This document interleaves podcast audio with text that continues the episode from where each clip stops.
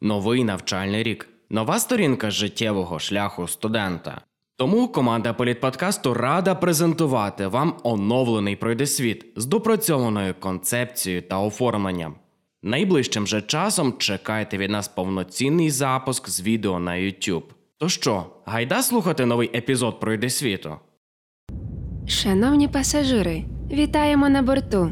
До вас хоче звернутися пілот літака. Усім привіт! Мене звати Данило Карпа. Ви на авіалініях політподкасту. Рейс пройди світ 3.1. Сьогодні ми пройдемо світ від Парижа, де не на жарт обурені створенням військового союзу Англії, США та Австралії, до того ж таки Парижа, де великою перемогою оголосили смерть лідера ісламістів у західноафриканському регіоні Сахель. А також згадаємо про погрози Лукашенка розташувати зенітно-ракетні комплекси на кордоні з Україною та чергову зміну фаворитів серед можливих наступників канцлерки Меркель. Отож, прищіпайте паски безпеки та вперед на зустріч світу політичних новин.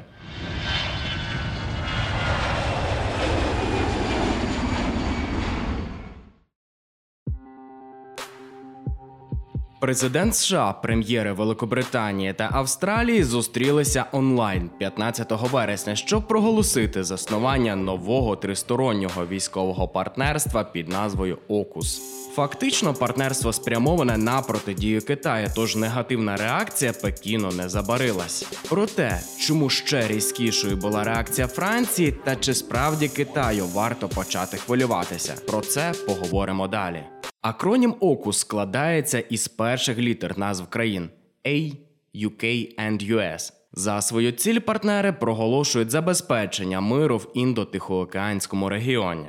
Втім, світ одразу розшифрував це дипломатичне формулювання як сигнал про новий формат протистояння з КНР. Такий висновок світової преси та аналітиків є ясним та логічним. Китай давно агресивно розширює свій військовий та економічний вплив у цій частині світу. Про це ми вже детально розповідали в 11-му випуску другого сезону Пройди світу. Водночас Америка трактує Китай як основну загрозу, а протистояння КНР пріоритет зовнішньої політики. Пекін також сприйняв новоутворене партнерство як союз проти них і одразу відреагував заявою. Мовляв, Захід діє у дусі холодної війни. Китай переймається за свої інтереси у південних морях і не безпідставно. Першим завданням цього партнерства буде допомогти Австралії отримати флот атомних підводних човнів. Обов'язково наголошую, що йдеться про атомний привід субмарин, а не атомне озброєння. Це буде одним із найбільш технологічно складних проєктів у світі. Заявив прем'єр Джонсон.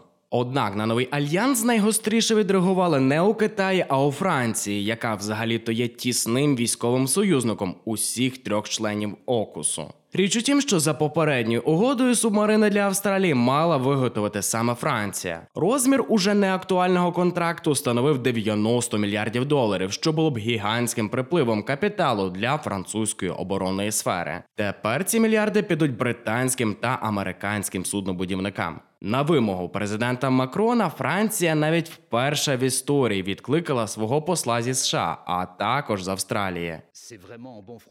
Це дійсно є ножем у спину. Ми будували відносини довіри із Австралією, і ця довіра була зраджена. Що мене також хвилює, це поведінка американців, бо це одностороннє, різке, непередбачуване рішення дуже нагадує те, як діяв пан Трамп. Каже міністр закордонних справ Франції. То чи довго протримається союз, що вже викликав стільки суперечок? Прогнози щодо цього нам розповість журналістка політподкасту Юлія Зюбровська. Привіт! Загалом аліанти побили чимало горщиків на світовій арені. В той час як лідери цих країн оцінюють перспективи окус виключно позитивно і натхненно, деякі аналітики вбачають в ньому чимало неприємних наслідків. По-перше, не можна недооцінювати конфлікт між Парижем та Вашингтоном. Зокрема, екс-посол Британії у Франції Пітер Рікетс оцінює розрив історично критичним. По-друге, як пишуть аналітики The Guardian, ЄС в цілому втрачає довіру до Байдена, котрий намагався показати себе добрим другом Європи. По-третє, аналітики прогнозують, що ці перипетії негативно позначаться на перспективах кліматичної конференції ООН, що має от-от відбутися. Адже з одного боку тепер буде ще складніше домовитися із Китаєм, що випускає найбільше СО2 в атмосферу, а з іншого боку, США та Британія навряд чи захочуть сваритися з союзною Австралією, до якої також є багато претензій у кліматичному порядку денному. Як бачимо, негативних наслідків виявилося досить багато. Тож, якщо демократичні країни заходу не знайдуть шляху до примирення, основним переможцем із ситуації може вийти якраз авторитарний Китай, який лише скористається від внутрішніх чвар опонентів, та Росія, якщо простори Сибіру стануть придатними для землеробства внаслідок глобального потепління. Французькі сили вбили лідера іділ Велика Сахара Аднана Аль-Сахраві. В Сахельському районі Африки, де і діяли іділ ВС, ще з 2013-го триває військова операція Франції проти ісламістських угрупувань. Зараз Париж ініціює її згортання, і смерть Аднана, видатного лідера ісламістів, вважає важливим кроком на цьому шляху. Це все на фоні Афганістану загострює і без того складне питання: яка роль західних військ в Африці і що несе більшу загрозу? Їх присутність там чи їх виведення? Але розберімося по порядку. Для початку розглянемо ситуацію в Сахелі, де власне і діяв ватажок угрупування. До Сахельського регіону входять Малі, Нігер, Мавританія, Буркіна Фасо та Чад. Нестабільність та насилля тут тривають 9 років. Все розпочалося в Малі у 2012-му з військового перевороту за підтримки ісламістів та перекинулося в Буркіну Фасо і Нігер. Одним зі стовпів дисбалансу в Сахелі є і діл Велика Сахара. Організація під керівництвом Сахраві причетна до вбивства чотирьох американських солдатів у 2017-му, шести французьких благодійників у 2020-му і трьох тисяч цивільних серед місцевого населення. Європейський союз втрутився до сутичок з самого початку, адже Сахель впливає на безпеку Європи. Велика кількість мігрантів із Сахелю використовують його як транзитну зону. Європа веде тут також контртерористичну діяльність. Сахельські ісламісти чинять незаконні дії, продаж зброї терористам Європі, торгівлю людьми і наркотиками, перевезення мігрантів. Європейський союз вирішує конфлікт в основному військовими методами. Найбільші ініціативи проявляє Франція, яка у 2013-му розпочала тут антитерористичну операцію Бахран. Крім боротьби з тероризмом, Франція має інші інтереси в регіоні. Всі країни Сахельського району були колоніями Франції. Сюди вона влила багато інвестицій на розбудову інфраструктури і промисловості. Наприклад, в Нігерії є французькі уранові копальні, важливі для французької атомної енергетики. То які результати несе майже декада французької присутності в регіоні? Попри всі військові потуги, кардинальних змін немає. Через нерезультативність та фінансові витрати військова політика ЄС в Сахелі перестала бути популярною. Все більше критиків говорять про розворот на 360 градусів до корення проблеми, неякісного державного управління та несвідомого громадянського суспільства в регіоні. Тож відбувається це на фоні планів Франції влітку цього року скоротити військовий контингент в Малі. Крім того, 14 вересня глава МЗС Франції пригрозив повністю вивести французькі війська з Малі, якщо тимчасовий уряд встановлений після численних змін влади внаслідок військового перевороту, укладе договір про співпрацю з російською ПВК Вагнера. Але й таке рішення Франції зазнає критики. Зокрема, проводять паралелі з Афганістаном, де після виведення американських військ владу захопив. Талібан, однак Франція таки бере курс на вихід, і вбивство лідера іділу ВС називає важливим кроком у цьому процесі. Це ще один великий успіх у нашій боротьбі з терористичними групами у Сахелі. А Флоранс Парлі, міністр збройних сил Франції, ділиться деталями операції. Протягом місяців спецслужби намагалися визначити потенційну локацію лідера ісламістів. Всередині серпня ми прийняли рішення здійснити операцію, спрямовану на ці території. В її рамках один з повітряних ударів був успішним і досягнув своєї цілі. Флоранс також прогнозує проблеми відділ із пошуком заміни вже екс-лідера. Але чи дійсно наслідки смерті Аль-Сахраві такі суттєві? Вбивство швидше дасть тимчасовий ефект, не паралізує угрупування перманентно та не вирішить конфлікт в Сахелі. Тож основне питання зараз: чи вдасться західному конфлікту знайти на заміну військовим ефективні політичні методи стабілізації заморожених терористами конфліктів?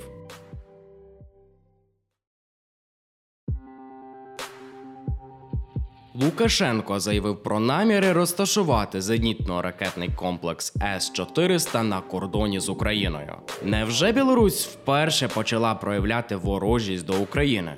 Чи не вперше? Нумо розбиратися. Різке погіршення відносин між Україною та Білоруссю розпочалися з літа 2020-го, а саме з останніх всім нам добре відомих президентських виборів. Лукашенко завжди намагався зберігати свій вже доволі малий електорат шляхом залякувань в дусі вокруг нас одні враги, окрім старшого брата Росії, звісно ж. Досить давний трюк відвертання уваги від кризи, яку сам спричинив. Проте у списку ворогів останнім часом дуже часто фігурує саме Україна.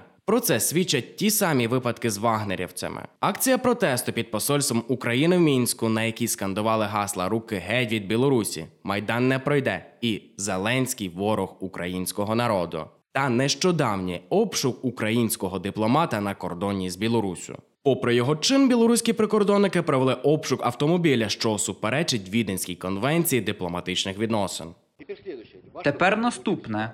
Ваш посол, коли буде їхати сюди, пройде перевірку зовсім по-іншому. Ми починаємо дипломатичну війну. Ви цього хочете?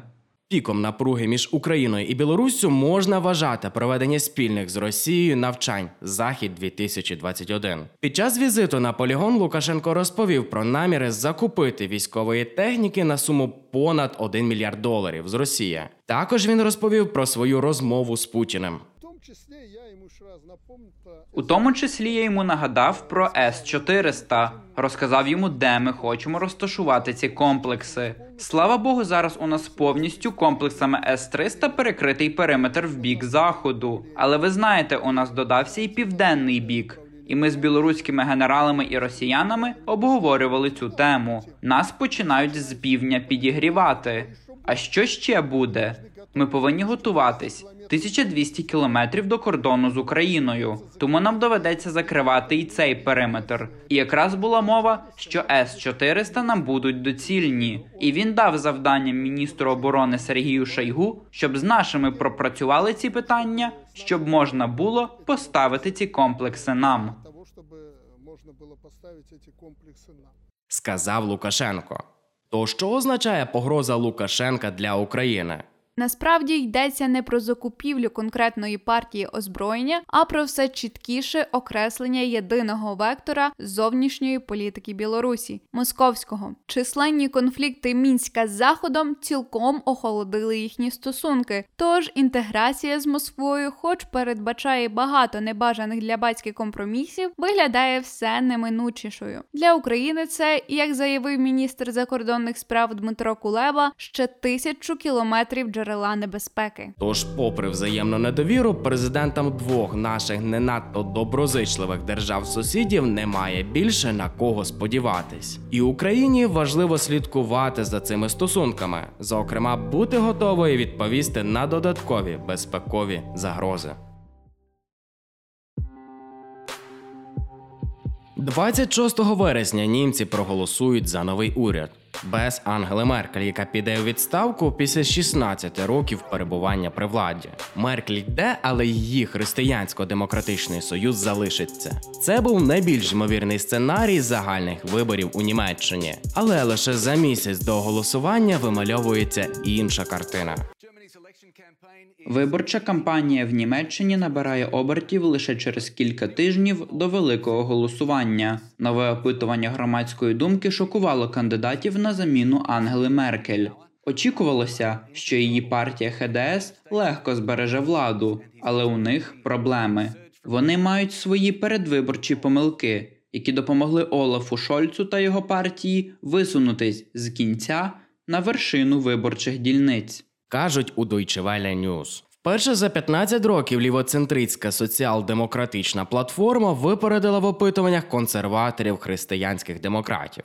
Лише 10 днів до голосування, а соціал-демократи впевнено лідирують із 25% передбачених виборців, тоді як у ХДС Меркель лише 21%. Тож на зміну канцлерці ймовірно прийде Олаф Шольц, соціал-демократ, який обіймав посаду федерального міністра фінансів та віце-канцлера під керівництвом Ангела Меркель з 2018 року. Особистий рейтинг Шольца є найвищим серед усіх кандидатів у канцлери. За даними форкшунс-групи Вален, його підтримали понад 50% потенційних виборців. Та навіть у випадку перемоги СДП необхідно буде домовлятися з іншими політичними силами про формування коаліції. Якою вона буде?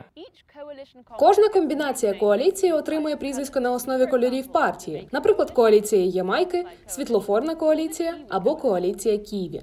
Розшифрувати ці назви допоможе нам Юля. Найбільш ймовірною коаліцією на цей момент є так званий світлофор. Соціал-демократи та зелені об'єднуються з лібералами, вільною демократичною партією. Якщо ж СДП, які займають лідерську позицію, не вдасться утворити таку коаліцію, то в гру вступають християнські демократи. За останніми оцінками вони наберуть 20%. Ліберали та християнські демократи союзники в складі чинного уряду. Якщо ж їм вдасться залучитися підтримкою зелених, то вони утворять втрьох ямайську коаліцію за кольорами прапору цієї країни. Християнські демократи та соціал-демократи не хочуть мати чергову велику коаліцію і більше не можуть запропонувати нічого нового виборцям. Тож вони могли б сформувати потрійну коаліцію з лібералами, розглядають навіть можливість утворення уряду без парламентської більшості, чого в післявоєнній Німеччині ще не траплялося. Для цього дві партії мають об'єднатися і дотримати мовчазну підтримку третьої. Комбінацій безліч. Тому Берлін наразі готується до затяжних торгів. Як бути Україні?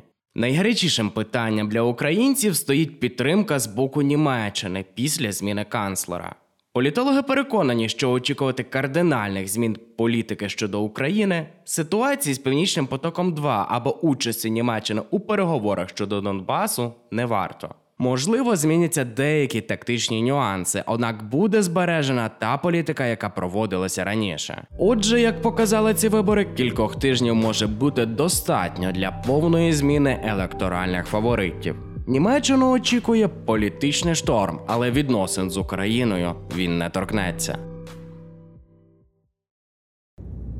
Дорогі пасажири, ми вже на підльоті. Дякуємо, що скористалися авіалініями Політ подкасту. Над випуском працювали журналісти Дмитро Демит, Олена Дейнека, Володимир Мельник, Ярина Олійник, редактор Христина Українець, звукорежисер Вадим Ільчук. Дизайн обкладинки Олександра Басараб. Сподобався новий формат пройде світу. Поділися епізодом з друзями у месенджерах чи соцмережах. За коментарі окрема дяка. Якщо ж ви досі не підписалися на інстаграм, телеграм та фейсбук політклубу УКУ, то мерщій зробіть це. Маємо багато цікавого контенту й там. Почуємось!